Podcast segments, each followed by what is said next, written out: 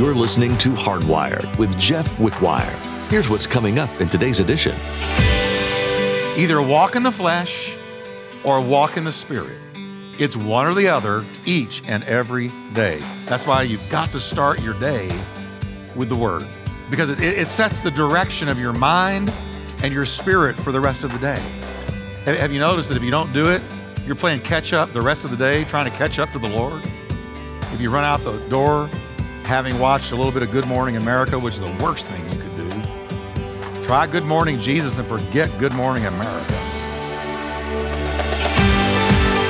What's your daily routine? In your walk with Jesus, do you intentionally seek Him out at the start of every day? Today, Pastor Jeff reminds you that if you want to remain in your closeness with Christ, you need to turn to Him before anything else. The more time you spend in the wisdom of the world, the less time you spend storing up treasures in heaven.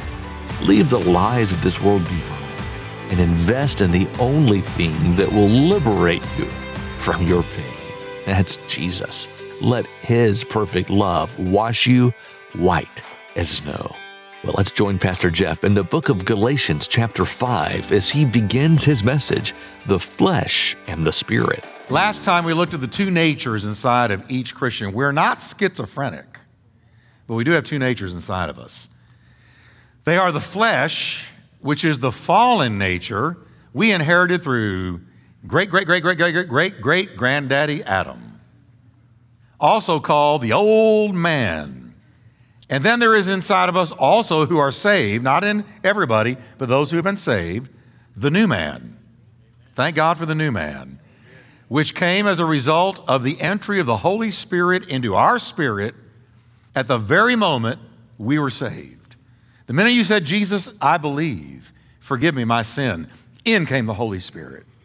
And he touched our formerly dead spirit man, and we were lifed quickened, brought to life spiritually for the first time in our life. Hence, you must be born again, or you will never see the kingdom of God. It's a fact. That's why Buddha can't save you, Muhammad can't save you, Krishna can't save you.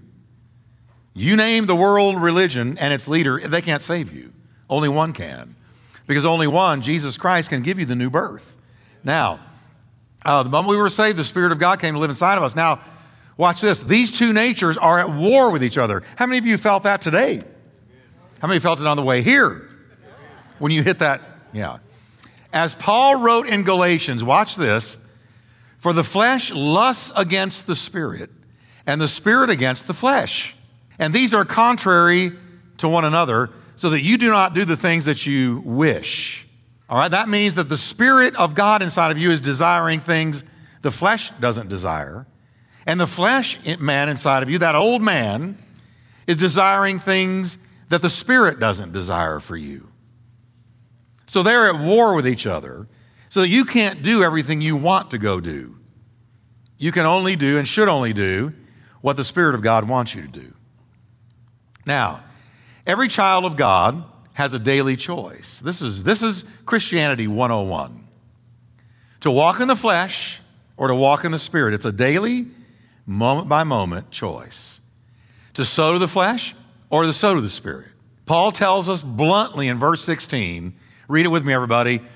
Walk in the spirit, and you will not fulfill the lust of the flesh. Well, there you have it.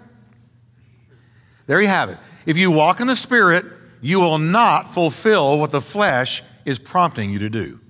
Now, another version puts it, let your conduct be controlled by the Holy Spirit. And another way of putting it is, live your whole life in the Spirit. All right? This is, this is what separates Christianity from every other religion, though Christianity is not a religion. But since it's always compared to one, let me be clear.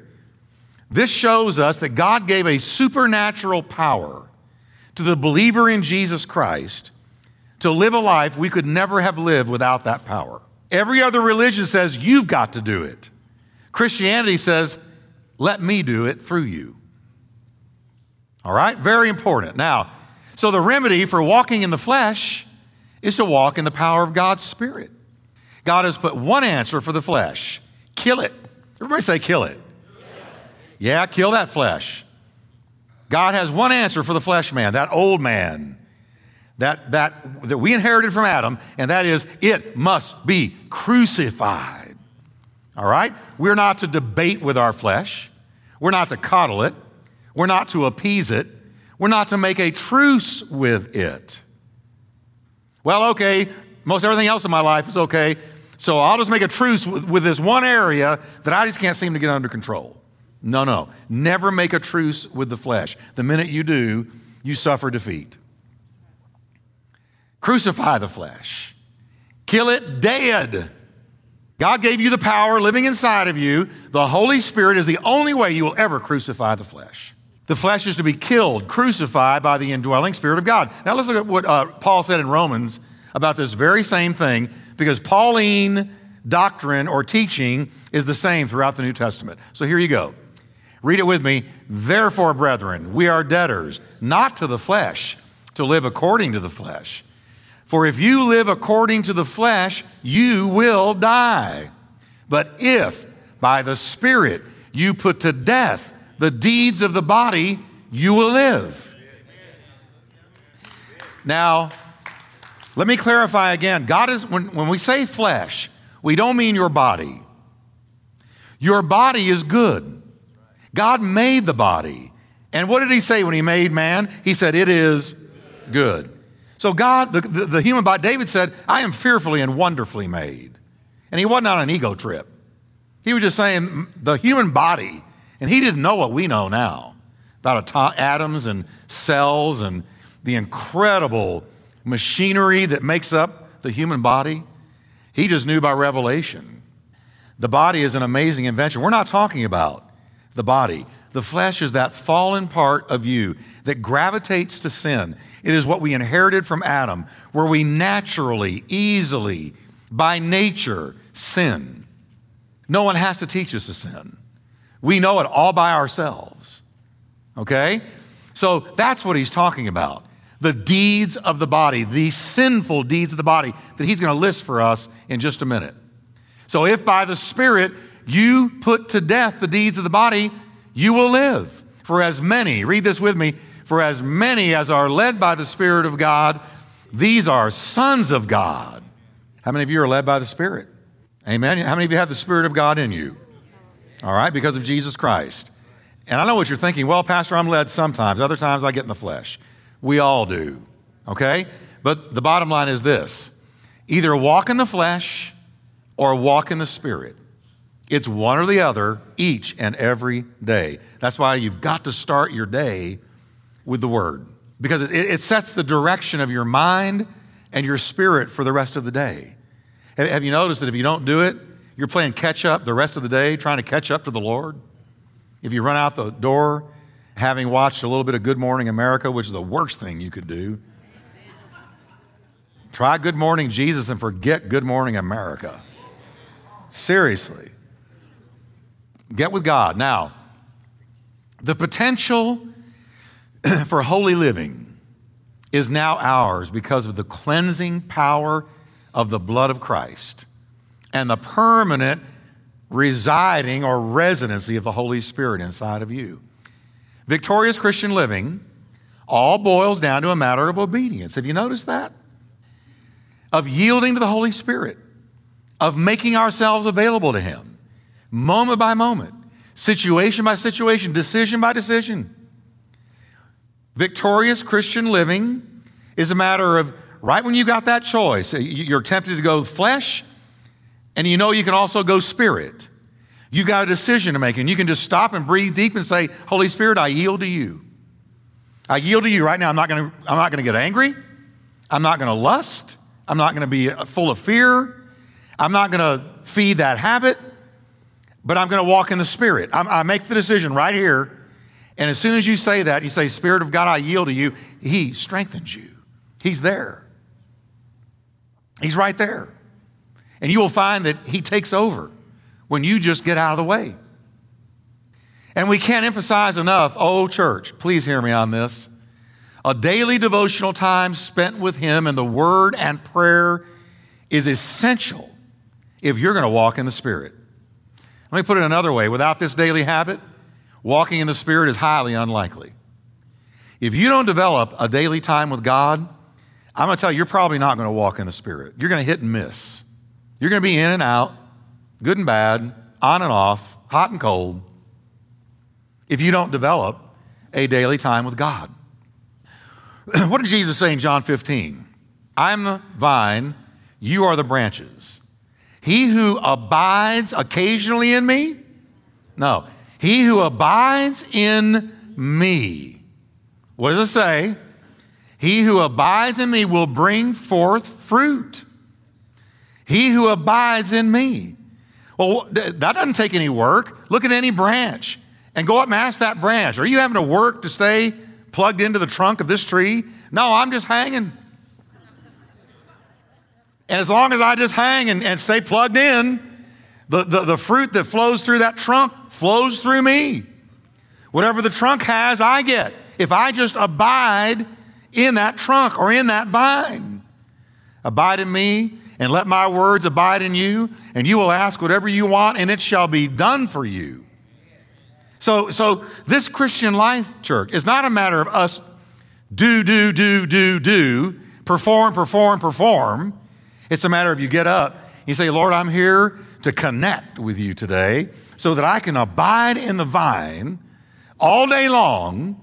And when I have decisions between flesh and spirit, I am going to be obedient to the Spirit of God and yield to His promptings and walk in the Spirit. And when I make that decision, He's right there. He's right there to strengthen you. It's not complicated, it is not a complex philosophy of life. Jesus made it simple so the simplest among us can understand it. We don't forget to feed our bodies, do we? A lot of us love that verse buffet your body. I buffet my body. Paul said that. He meant buffet, but a lot of Christians take it otherwise. Look at the restaurants after church on Sunday. It's church folk, and they are buffeting their body at the buffet. We know to eat. And we know to drink water. We know to drink so that we will not die of thirst. We must have those two things to live. But guess what? Believe me when I tell you, it's the same with your daily intake of Scripture and time spent with God. Now, you may not believe that. But if you don't spend time with God regularly, the leaf of your spiritual life is going to wilt and dry up and turn brown. You'll still be saved, but you're limping, you're weak, you're anemic, you're losing battles, you're not having victory because you're only as strong as your last time with God. Didn't Jesus say, Man shall not live by bread alone, but by every word that comes out of the mouth of God? Didn't he say that? Let me ask you, did he mean it? Do you believe that? Then we can't get away from him, can we? We cannot go without spending time with God in the Word and in prayer if we're going to be strong. What I love about the scriptures, Luke 180 and Luke 240, it says, John the Baptist grew mighty in his spirit and Jesus grew mighty in his spirit man. That's how they grew up. They were Herculean on the inside. I don't know about you, but I do know that I enjoy life when I'm strong in my inner man. Okay, we have to do this, church, if we're going to be successful, victorious, and influential for Jesus. And if you're going to bear fruit, abide in the vine every day. Get in that vine and pull from the life that is flowing through it. Now, the word for walk, when he says walk in the spirit and you won't fulfill the lust of the flesh, is peripateo. That doesn't matter to you, that's the Greek word. But I, I just wanted you to see it because it's very meaningful. It includes the, it includes the whole round of our human activities. Peripateo. It really means as you walk about in all of your life, as you are walking through all of life, in every realm of life, walk around full of the Spirit. It refers to our outward life, which people all around us can see. It is everywhere we go and everything we do. Walk in the Spirit at all times, in all places, and in all circumstances. Walk in the Spirit. Everywhere. Walk around. Walk about in the Spirit. Now, the word walk also insinuates Progress. If I'm walking, I'm going somewhere. If I'm walking, I'm getting somewhere. We walk one step at a time. Our progress might not be fast, but it should be steady. We should, every one of us in here who are saved, we should be growing. If you're not growing, something's wrong. If you have a child, he hits four or five years old and he quits growing, you go to the doctor. Say, what's wrong? Why isn't he growing or she growing? Is it any different spiritually?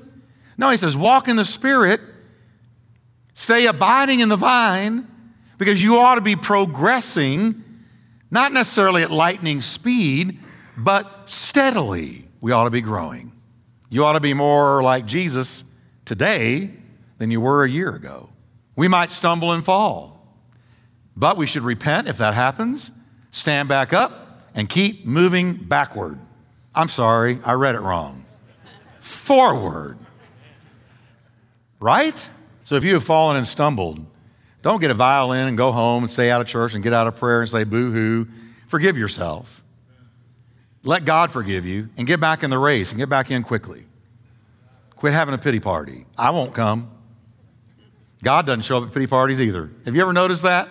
We invite other people who are having pity parties and we think the Lord's going to sit there and cry with us. And there's nobody there but us, pity party people walking in the flesh.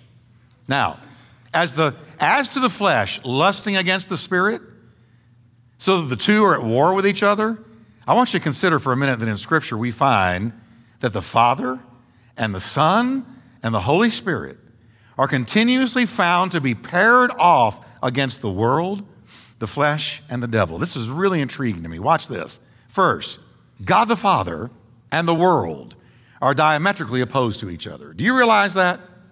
Now, let me be clear about something. When I say the world, I don't mean the beautiful creation, the world that I love. I love God's creation. I don't worship it, but I'm very thankful for it. I love all the creatures, the birds, the critters, the creeping, crawling things, the trees, the stars. The, I, I love what God made. I am amazed at what God made. But when we say the world, we're not talking about that. We're talking about the world system behind which is the devil. The world system that is guided by the lust of the flesh, the lust of the eyes, and the pride of life. We're talking about a, a wicked world system that is fueled by the enemy of our soul. That's what we're talking about when we're talking about the world. Now, John went so far as to tell us if any man love what, everybody? If any man love that wicked, flesh driven system, the love of the Father is not in him. There's no way you can be saved and love this flesh driven, wicked, godless, Christ rejecting world system. No way. It vexes me every day. I understand what it says about Lot. Lot's soul was vexed daily by the filthy manner of life of the men of Sodom. Do you know that it said that? We got a case in the no nods tonight. Y'all, let's try this. Now, look what it says. For all that is in the world, now there's a little ellipsis there, but I can fill it in. All that is in the world, lust of the eyes, lust of the flesh, and the boastful pride of life, which means I don't need God, is not of the Father, but is of the world. And the world passes away, and the lust thereof. But he that does the will of God abides forever. Now, James was even stronger on this point. Watch this. He says, you, he's talking to church people, you adulterers and adulteresses. Don't you know that friendship with that wicked world system makes you an enemy of God? Woo! James, punch, punch. Now, I want that to sink in for a minute. John said, Don't love that world, that wicked world system. Don't love it. If you love it, you're not the friend of God, or, you're not, uh, don't have the love of God in you. But here James says, You adulterers and adulteresses, he's talking about people who knew the Lord, but they were committing spiritual adultery by loving the world more than Christ. He says, Don't you know friendship with this world makes you the enemy of God? And what does that tell us about God? God and the world are at odds. God and that wicked world system that is fueled by the devil are at odds. Do you see that? Okay, good. Now, I say it again. Look what he says. I say it again. If you want to be a friend of the world, you make yourself an enemy of God. So, catch this, church. The Father and the world are totally opposed to each other. You love the Father, you're not going to love that world system. If you love that world system, you really can't walk with the Father. In the same way, Jesus, the Son of God, is the special adversary of the devil. Throughout the entire Old Testament, we find Satan constantly trying to prevent the birth of Christ through genocide of the Jewish race. Many times in the Old Testament, the devil tried to wipe out the whole Jewish race to stop the arrival of Messiah. Now, he did this by also did this by corrupting the Hebrew people and the Davidic lineage that it almost needed to be destroyed. It got yay close several times in the Old Testament where the Hebrew race would have been wiped out and therefore Messiah, the bruiser of Satan's head, would never have arrived. God had predicted this adversarial relationship between Christ and the devil in Genesis 3:15. And I consider Genesis 3:15 the John 3:16 of the Old Testament.